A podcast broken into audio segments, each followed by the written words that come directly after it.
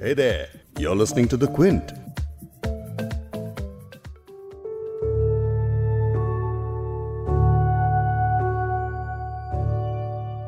बहुत बर्बाद हैं लेकिन सदाए इनकलाब आए वहीं से वो पुकार उठेगा जो जर्रा जहाँ होगा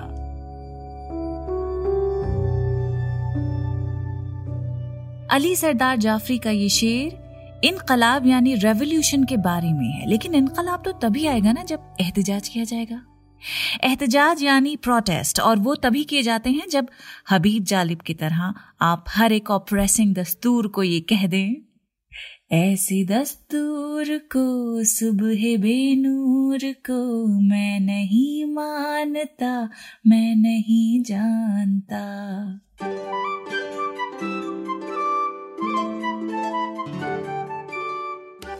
द क्विंट और क्विंट हिंदी पर आप सुन रहे हैं उर्दू नामा, मैं हूँ फबीहा सैयद। और आज हम एक ऐसे लफ्ज की बात करेंगे जो एक स्टेट ऑफ़ माइंड बन चुका है और जो आज के दौर में गैर प्रिविलेज्ड लोगों के लिए प्रिविलेज जैसा लगने लगा है। और वो है प्रोटेस्ट डिसेंट जिसे उर्दू में एहतजाज कहते हैं। किसान आंदोलन भी एहतजाज है। पिछले साल सिटीजनशिप अमेंडमेंट एक्ट के खिलाफ जो विरोध प्रदर्शन हुए, वो भी एहतजाज हैं।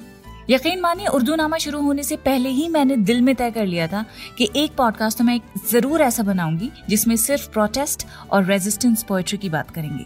And today is that day जब मैं कैरिड अवे होकर बीच बीच में गुनगुनाऊँगी और उधर आप भी गाना शुरू कर दीजिएगा, ठीक है? तो समझते हैं एहतजाज के बारे में कि प्रोटेस्ट क्यों किए जाते हैं। अगर आप सोशल साइकोलॉजी के स्कॉलर्स को पढ़ेंगे तो वो प्रोटेस्ट की, कैफियत की मोटी मोटी सी पाँच वजह बताते हैं। पहला, गुस्सा। जब आम जनता कॉमन मैन किसी चीज़ को बदलना चाहे, पर उसे ना बदल पाए तो वो एहतजाज करता है। दूसरा, यकीन। जब लोगों को इस बात का यकीन हो जाता है कि उनमें इतनी ताकत है कि वो अपने हालात बदल सकते हैं तो वो एहतजाज करते हैं। तो खुद एतमादी भी एहतजाज की वजह बन जाती है।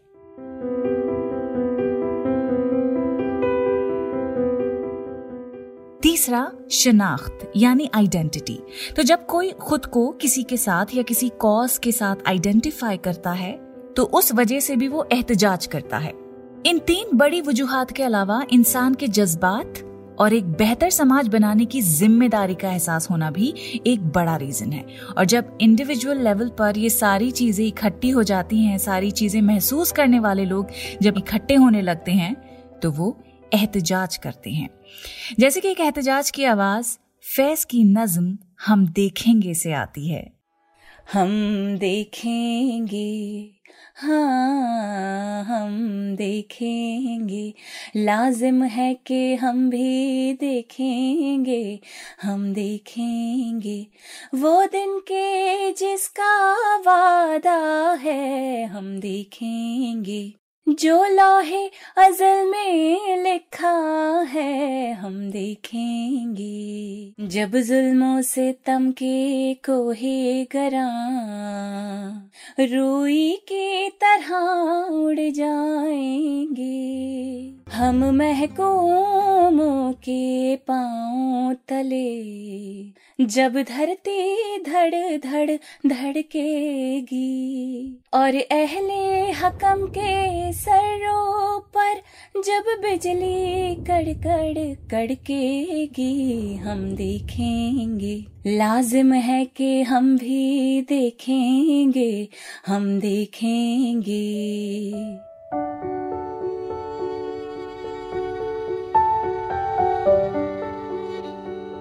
उर्दू में एहतजाज का तस्वुर ऑपरेसिव गवर्नमेंट्स के एक्शंस और पॉलिसी के रिस्पॉन्स में तो होता ही होता है, लेकिन उर्दू में खास फेमिनिस्ट राइटिंग में औरतों के हकूक की बात करने वाली पोएट्री भी आपको मिलेगी।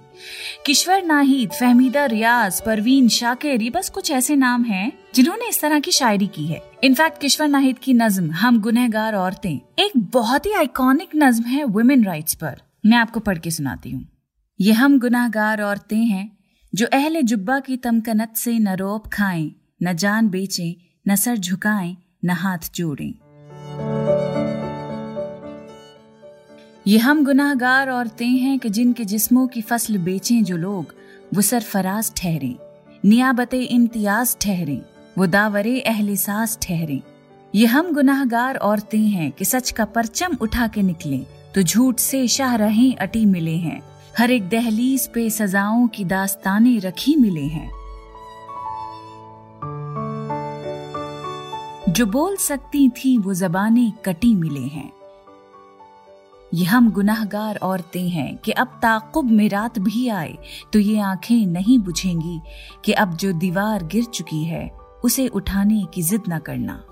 ये हम गुनाहगार औरतें हैं, जो अहले जुब्बा की तम कनत से न रोअब खाएँ, न जान बेचें न सर झुकाएँ न हाथ जोड़ें।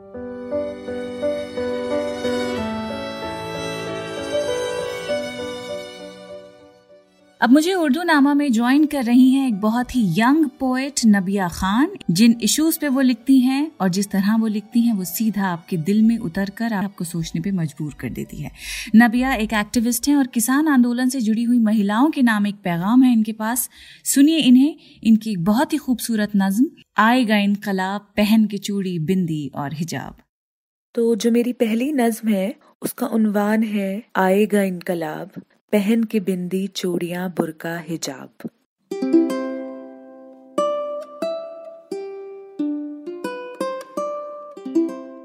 जो हज़ारों औरतें, फार्मर औरतें सड़कों पे उतरी हुई हैं, उन सब के नाम हैं।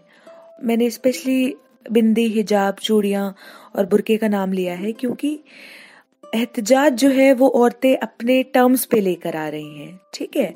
उनको किसी की ज़रूरत नहीं है, उनको किसी की सेविंग की ज़रूरत नहीं है।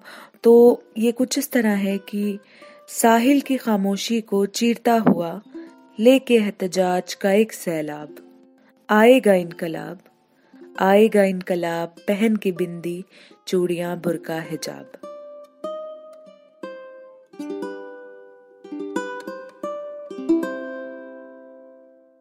कभी गौरी की आवाज़ बनके, कभी सावित्री के सपनों का आगाज़ बनके, कभी फातिमा की ढाल बनके तो कभी अम्मी का लाल बनके। लेके अपने सीने में जज्बात ये बेबाक, आएगा इनकलाब, पहन के बिंदी चूड़ियाँ बुरका हिजाब। कभी शाहीन बाग की शाम बनके तो कभी जामिया की दास्तान बनके। कभी शाहीन बाग की शाम बनके तो कभी जामिया की दास्तान बनके, कभी अलीगढ़ की आवाम बनके तो कभी फैज की नज्मों का उनवान बनके। लेने तुम्हारे जुल्मो सितम का हर एक हिसाब, आएगा इनकलाब पहन के बिंदी चोड़ियाँ बुरका हिजाब। पत्थर दिल शहर में रुखसार यार बनके, पत्थर दिल शहर में रुखसार यार बनके, जर्द पत्ते खिल जाएँगे आतिशे चिनार बनके। करेगा बगावत अपने हक का हकदार बनके, बदलेगा जमाना वक्त की रफ्तार बनके, कभी दफली का बनेगा राग, कभी इश्क तो कभी गुलाब। आएगा इनकलाब, पहन की बिंदी चूड़ियाँ, बुरका हिजाब। आएगा इनकलाब।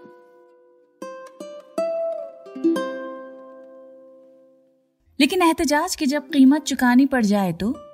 डेमोक्रेसी में इजाज़त दी जाती है कि आप खुलकर अपने एतराज़ बयान करें, लेकिन कई बार एतराज़ करने का हक छीन लिया जाता है। इस पर भी एक ख्याल है नबिया का, जो उन्होंने लिखा है। ये नज्म है डिसेंट पर, और इसका नाम है, तुम आग हो आग, तुम दहकना ना छोड़ो, तुम इनकलाब हो इनकलाब, तुम पनपना ना छोड़ो।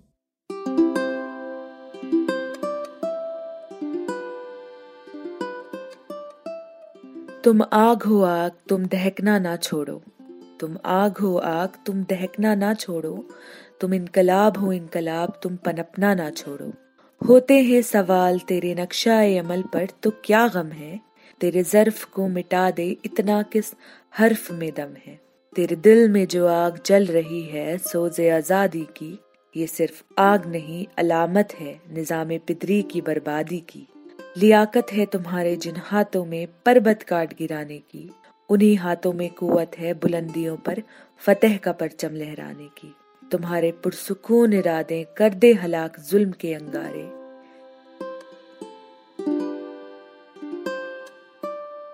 तुम्हारे पुरसुकून इरादे कर दे हलाक जुल्म के अंगारे, तुम्हारे पुख्ता हौसले फना करें कफस की दीवारें।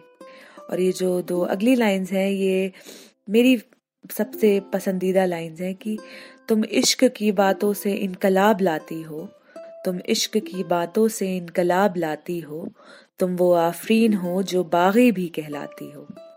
हद भी तुम, अनहद भी तुम। दयानतदारी की जंग में खल्क की गैरत भी तुम। है शोला तुम्हारे जज्बात और शबनम जैसे मिजाज। तुम्हारी आँखों में है कदामत की जंग, है बुलंद खुदी की आवाज़। तुम चलो तो झुकने लगे जालिमों के सर बुलंद कामत। तुम चलो तो झुकने लगे जालिमों के सर बुलंद कामत। तुम्हारी हर गुफ्तगु में हो सितंबर खिलाफे बगावत। तुम्हारी तसादम दलीलें और जफाकश सवाल। एतमाद है कि ढाएँगे सितमगारों पर जवाल। जुल्मत की जंजीरें तोड़ना है तुम्हारा काम। जुल्मत की जंजीरें तोड़ना है तुम्हारा काम। मेरे दिल की जमी का सलाम तुम्हारे नाम। तुम आग हो आग, तुम जलना ना छोड़ो। तुम आग हो आग, तुम जलना ना छोड़ो। तुम सियाले हदीद हो, जीस्त के साचे में ढलना ना छोड़ो।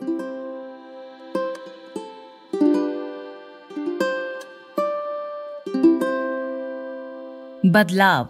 इंसाफ, अमन। जमहूरियत, यानी डेमोक्रेसी में इन सभी चीज़ों के लिए आवाज़ उठाने का प्रावधान होता है, गुंजाइश होती है। जो गवर्नमेंट्स आवाज़ उठाने को बुरा समझते हैं या उन पर सख्त रोक लगाने की वो कोशिश करते हैं तो ऐसी सरकारों को अथॉरिटेरियन कहा जाता है, यानी तानाशाही होती है वहाँ। ऐसे हुक्मरान अगर मुसलत हो जाते हैं, यानी आप पर थोप दिए जाते हैं तो ऐसे में फैज की नज्म, दवा समझ के दिन में तीन बार बावाज बुलंद ज़रूर पढ़ा करिए अच्छा नज्म पढ़ने से पहले यहाँ पे आपको एक मैसेज देना चाहती हूँ। अगले हफ़्ते फैज अहमद फैज की सालगिरह के मौके पर उर्दू नामा पर योम फैज मनाएँगे। अभी से इनवाइट कर दिया आपको, ठीक है? हाँ याद रखिएगा। चलें, अब पढ़ रही हूँ मैं फैज अहमद फैज की नज्म, बोल।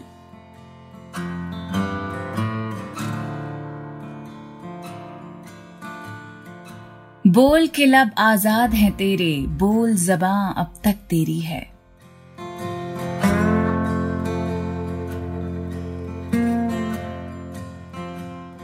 तेरा सुतवा जिस्म है तेरा, बोल के जा अब तक तेरी है। देख की आहन घर की दुकामें, तुंद है शोले, सुर्ख है आहन। खुलने लगे कुफलों के दहाने, फैला हर एक जंजीर का दामन।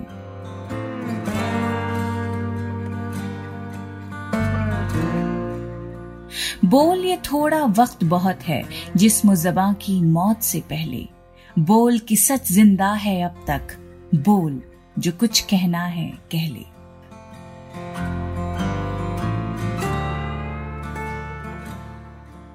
तो बोलिए, जैसा फैज ने कहा है, आपकी आवाज़ें सलामत रहें, जज्बा ज़िंदा रहे, और जैसे स्टार वॉर्स का फ़ेमस डायलॉग है ना may the force be with you तो बस इसी के साथ ये पॉडकास्ट यहीं खत्म करते हैं। मैं हूँ फबेहा सैयद और बहुत जल्द आपसे एक और एपिसोड में मिलूँगी।